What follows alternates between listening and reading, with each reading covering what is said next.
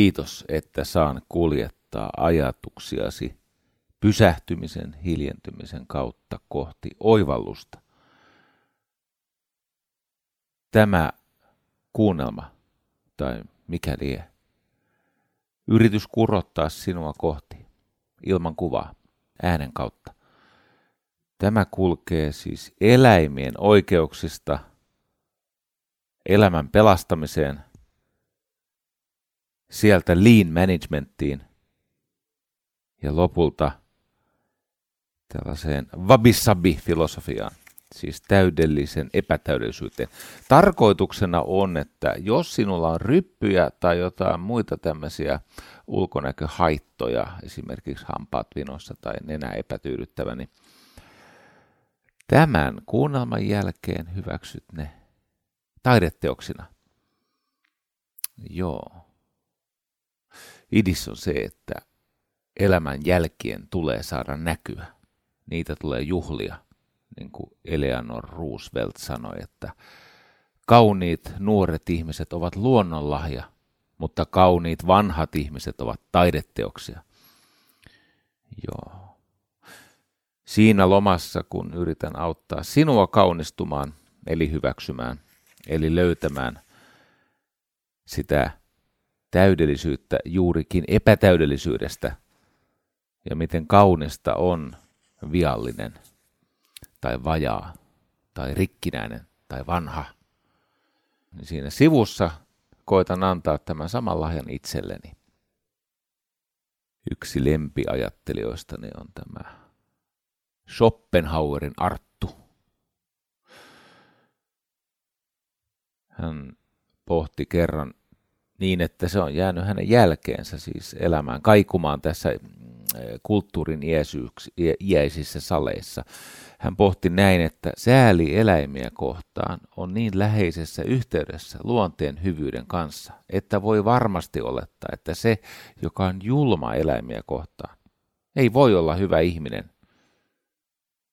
No niin, Schopenhauer. Mä oon tässä pohtinut, luin Saku Tuomisen kirjaa, kuinka puut kasvavat. Ja Miksi antilooppi ravistaa?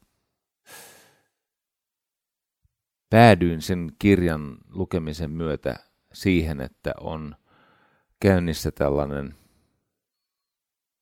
ihmisen sitkeä sisällissota itse elämää vastaan. Eli se ihmisen tapa tuhlata hänelle uskottua varantoa luonnossa, ihmisen tapa suhtautua – ylimielisesti luontoon ja elämään, muuhun elämään, niin sitä voi kutsua sisällissodaksi. Eli yksi laji käy sotaa kaikkia muita lajeja vastaan.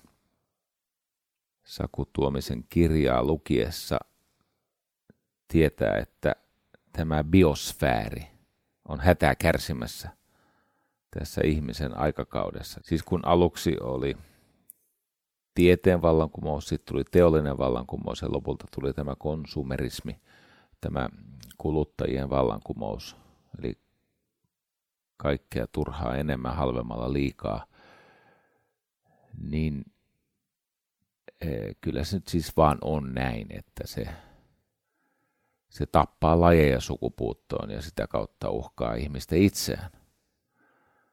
Puhutaan tämmöisestä kuudennesta sukupuuttoaallosta – Tämä ei ole yhtä äkillinen kuin joku supertulivuoren purkaus tai asteroidi tai joku, joku kosminen tapahtuma, mutta lopputulos on samansuuntainen, siis hirvittävä.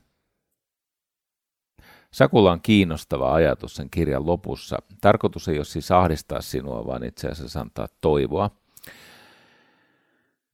Ja käytän tässä omia sanoja, niin en Sakun sanoja – mutta se menee niin, että tämä ihmisen sota elämää vastaan voitaisiin myös niin kuin päättää rauhansopimukseen. Eli ei ole pakko vetää tätä ö, tuhovimmaa päätyyn saakka. Me voisimme tehdä rauhansopimuksen sodassamme elämää vastaan ja se tehdään muuttamalla tottumuksiamme ruokailla ja ajatella. Eli no, pidän entisestä TV-tuottajastani Sakusta kovasti. Hänellä on siis tämmöinen riemastuttava taipumus ensin antaa niin kuin asioiden rauhassa tulla kuvatuksi monimutkaisesti, eli hän kuvaa valtavaa joukkoa tämmöistä kompleksista todellisuutta, siis monimutkaista, kaoottista, ristiriitaista todellisuutta, hyvin semmoisella kypsällä, maltillisella, mukaan kutsuvalla, ei tuomitsevalla, ei, ei julistavalla tavalla, vaan semmoisella ihmettelevällä tyylillä. Oikein hyvä. Ja sitten lopulta päätyy pohtimaan sitä, että meidän tapamme ruokailla oli se, miten me syömme, ja meidän tapamme ajatella, eli miten me käytämme tätä hengenlahjaa mieluummin niin kuin elämää suojellaksemme kuin elämää tuhotaksemme, niin sieltä löytyy ratkaisu siihen, kuinka sota elämää vastaan voitaisiin tulitauon kautta saada ajettua semmoisen rauhansopimukseen, joka mahdollistaa myös ihmislajin jatkumisen täällä. Saku on buddalainen, hän mietiskelee kovasti. Hän viittaa tähän Buddhan toteamukseen, että on kolme myrkkyä, siis ihmisen ajattelua, ajattelua myrkyttää kolme tämmöistä ajatusvirusta. Ahneus, eli himoitsee jotain turhaa toisten kustannuksella, välinpitämättömyys, joka ilmenee ylimielisyytenä, piittaamattomuutena, myötätunnon puutteena, ei, ei tunne myötätuntoa esimerkiksi myöhempiä polvia kohtaan. Ja sitten kolmas on viha, vihamielisyys. Se on tämä tuhovimma, aggressio, ahneus, isoa jotain, mitä ei tarvitse ja vielä toisten kustannuksella. Ei ole ansainnut, ei tarvitse, pakko saada toisten kustannuksella. Välinpitämättömyys, eli ylimielisyys, eli piittaamattomuus. Se on tämmöistä rajattomuutta, myötätunnon puutetta. Ei ollut Sakun kirjassa, mutta tuli mieleen semmoinen hahmo kuin Johannes Chrysostomus. Joo, Johannes Chrysostomus. Hän on ollut Konstantinopolin arkkipiispa aika kauan aikaa sitten. Tähän välinpitämättömyyteen liittyen, niin tällä Johannes Chrysostomuksella oli tällainen ajatus, että kysy neuvoa velvollisuuksiltasi, älä asianhaaroilta. Tarkoittaa siis sitä, kun meillä ihmisillä on sellainen pieni, vähän nolotaipumus konsultoida tilannetta, eli me menemme mielihyväohjauksessa, kiireohjauksessa, tunneohjauksessa, me kuljemme siis semmoisten asiainhaarojen ohjauksessa, eli, eli tilanneohjauksessa, että on jotain, jotain pitää saada, joku, joku tilanne pakottaa meitä mukaan johonkin. Me kysymme neuvoa, että mikä on niin kuin tässä tilanteessa, mitä on tehtävä, niin sitten me sorrumme asianhaarojen tottelemiseen. Eli me annamme niin kuin tilanteen määrätä, siis tilanne ohittaa tärkeän. Mutta Krysostomus sanoi, että kysy neuvoa velvollisuuksiltasi, älä asianhaarolta. Joo. Ahneus, välinpitämättömyys, viha. Olen tässä viime aikoina pohtinut taas tätä lean managementia ja oli semmoinen etuoikeus, että sain puhua toissapäivänä Valtteri Hirsin kanssa puhelimessa ja kaiutin joitakin ideoita, niin Kato, kun lean perustuu siis siihen, että mitä me emme halua, me emme halua ylihajontaa eli virhettä, koska virhe synnyttää köyhyyttä ja murhetta ja puutetta ja niukkuutta ja stressiä ja hätää ja työttömyyttä ja ties vaikka mitä. Me emme halua sitä ylivarianssia. Me emme halua, että systeemi muut menettää siis laatunsa ja tuottavuutensa. No mistä se ylihajonta johtuu? No se johtuu ylikuormasta. Eikö niin? Arjen ahtaus johtuu tuhlatusta tulevaisuudesta.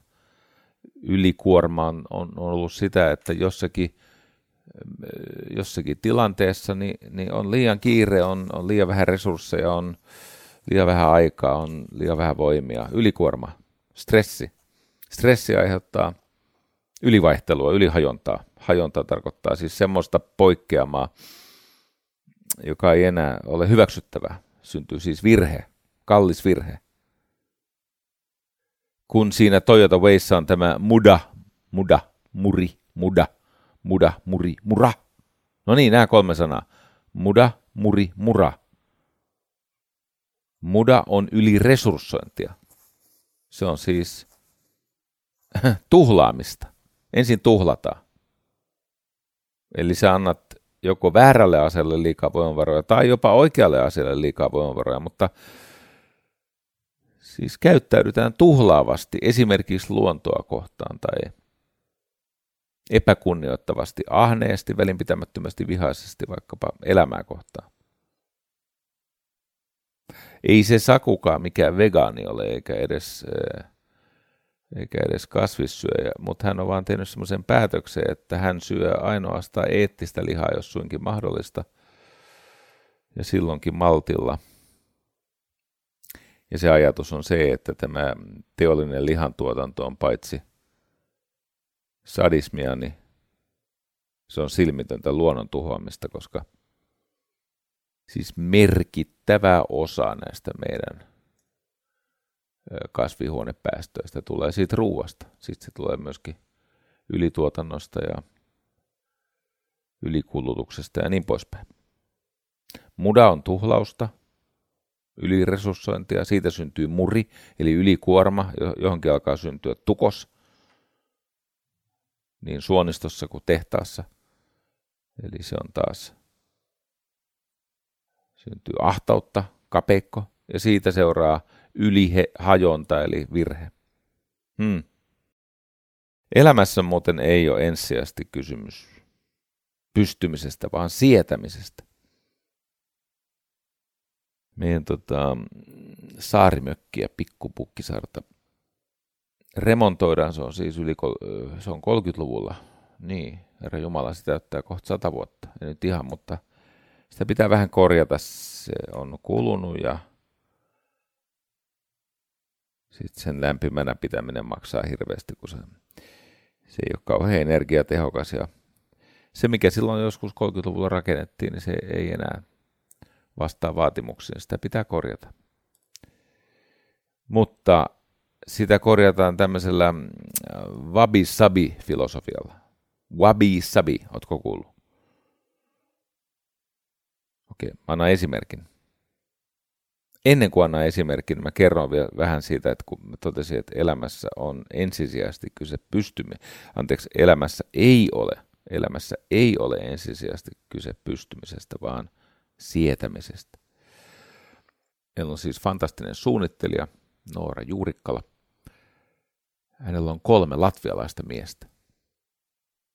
Ne heitetään sinne varsin karuihin olosuhteisiin.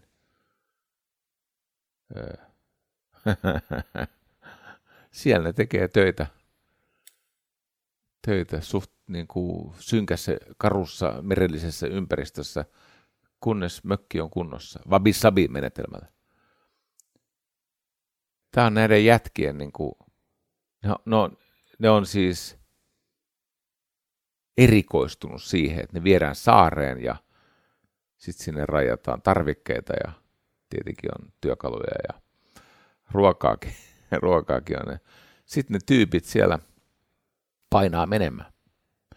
Mutta erikoista, mielenkiintoista on se, että ja ne on siellä siis, vaikka siis suomalainen mies ei tähän enää pysty. Joskus pystyy, mutta nyt on pehmeä. On muuttunut tosi hauraaksi ja heikoksi ja säälle araksi. Mutta menee siis sillä tavalla, että nämä äh, latvialaiset tyypit Noora Juurikkalan fantastisessa ohjauksessa, niin ne on siellä, kunnes se työ on tehty. Mutta nyt tulee tärkeä juttu.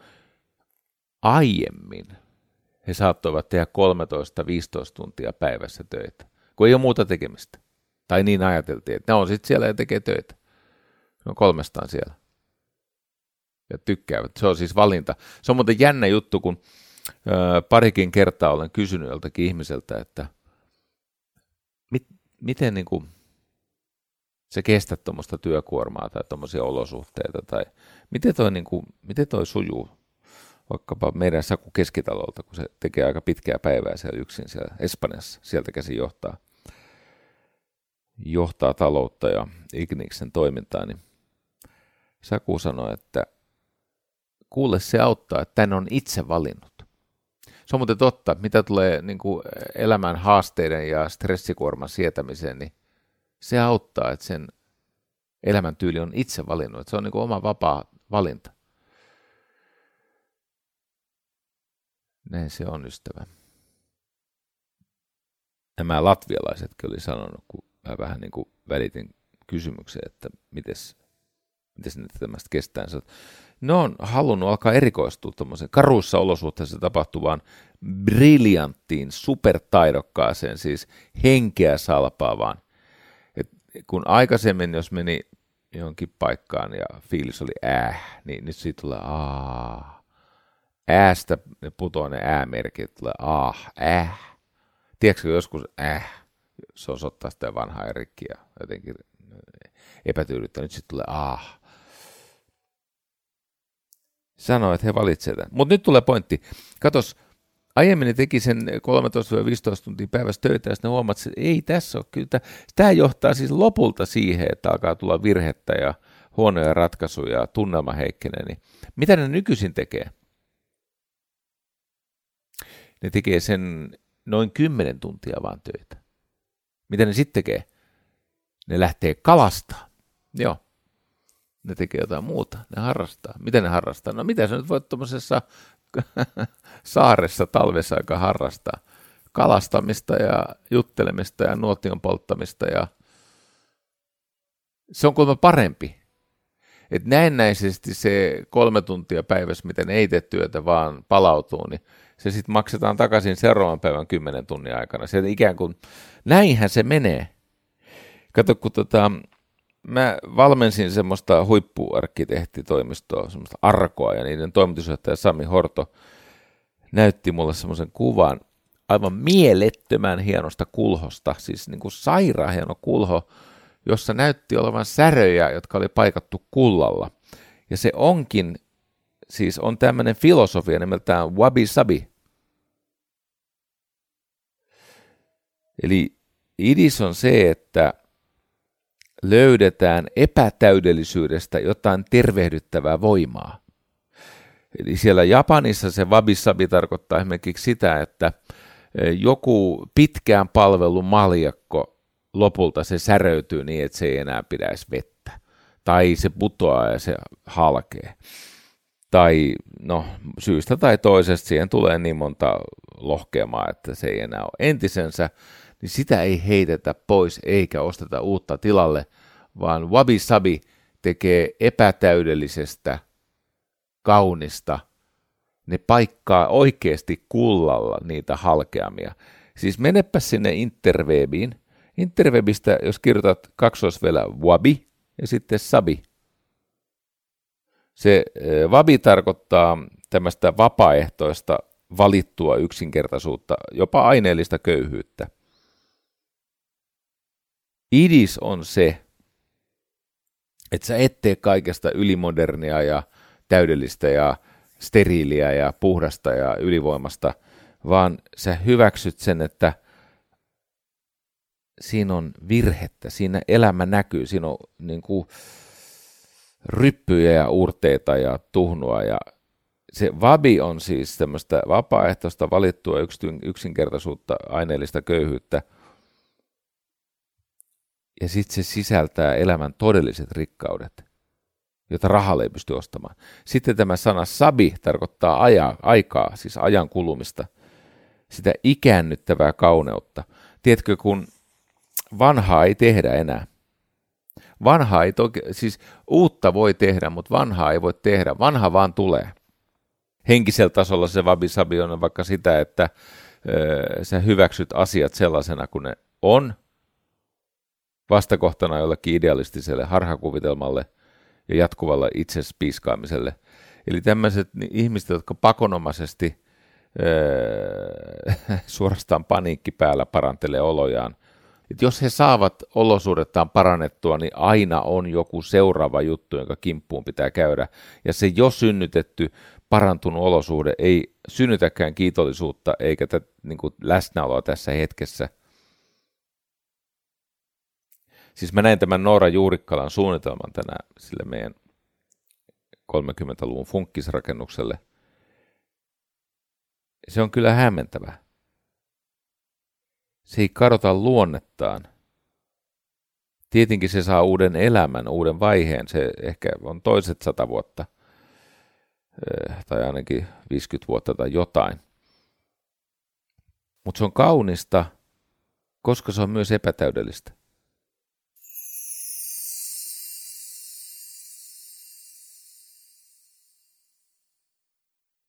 Vaimoni Virpi on ruvennut harrastaa sellaista, että hän, hän vaanii mun villasukkia.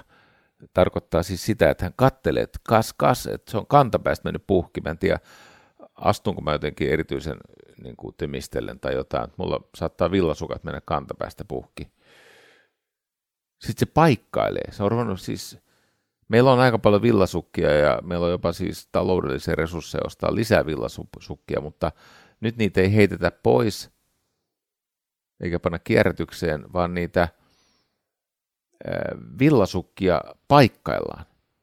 Ja Virpi sanoi, että tämä antaa hänelle aivan erityistä nautintoa, kun se vanha saa uuden elämän. Tämä tehokkuuskulttuuri on tietenkin johtanut siihen sisällissotaan itse elämää vastaan. Ja se täydellisyyden tavoittelu tai omistaminen tai hallitseminen, pakottaminen, niin se synnyttää siis äh, hulluutta, ahneutta, ylimielisyyttä, vihamielisyyttä. Se on niin kuin vastakohta sille semmoiselle täydellisen epätäydelliselle. Siis aika ja entropia tietenkin – jättää jälkensä ihan kaikkeen. Mutta sitten sä hyväksyt sen mukissa olevan särön tai Kato netistä niitä, ne on tosi kauniita, tai siis minun silmin ainakin ne on kauniita ne esineet, ne on, ne on, ne on niin kuin... Ja mä koen myöskin niin, että henkisessä kasvussa tämä epätäydellinen on kaunista. No sitten kun juttelin Valtteri Hirsin kanssa, että mitä se liin on oikeastaan, niin sehän on ihmiskunnan kunnioitusta. Se on siis kaikkien ihmisten kunnioitusta. Ja se velvoittaa jatkuvaan parantamiseen, ettei tulisi niin paljon ylihajontaa, eli ylivarianssia, eli virettä. Ja se kaitsen, se jatkuvan parantamisen periaate, niin sehän tarkoittaa sitä, että sä uhraat egoas, kehittämisen alttarilla.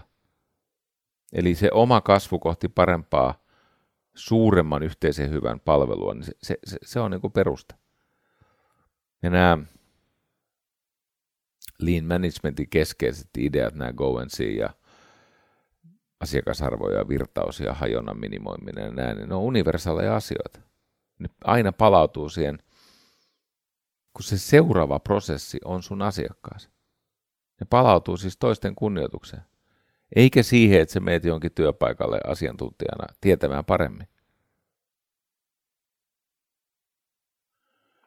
Musta on riemukasta. Tässähän voi käydä jälleen kerran hyvin. Ei aina uutta, vaan uudestaan. Ei täydellisyyden palvontaa, vaan todennäköisyyksien parantamista. Wabi-sabi. Ei steriiliä, virheetöntä, vaan ihmistä maadoittavalla tavalla rustiikkia.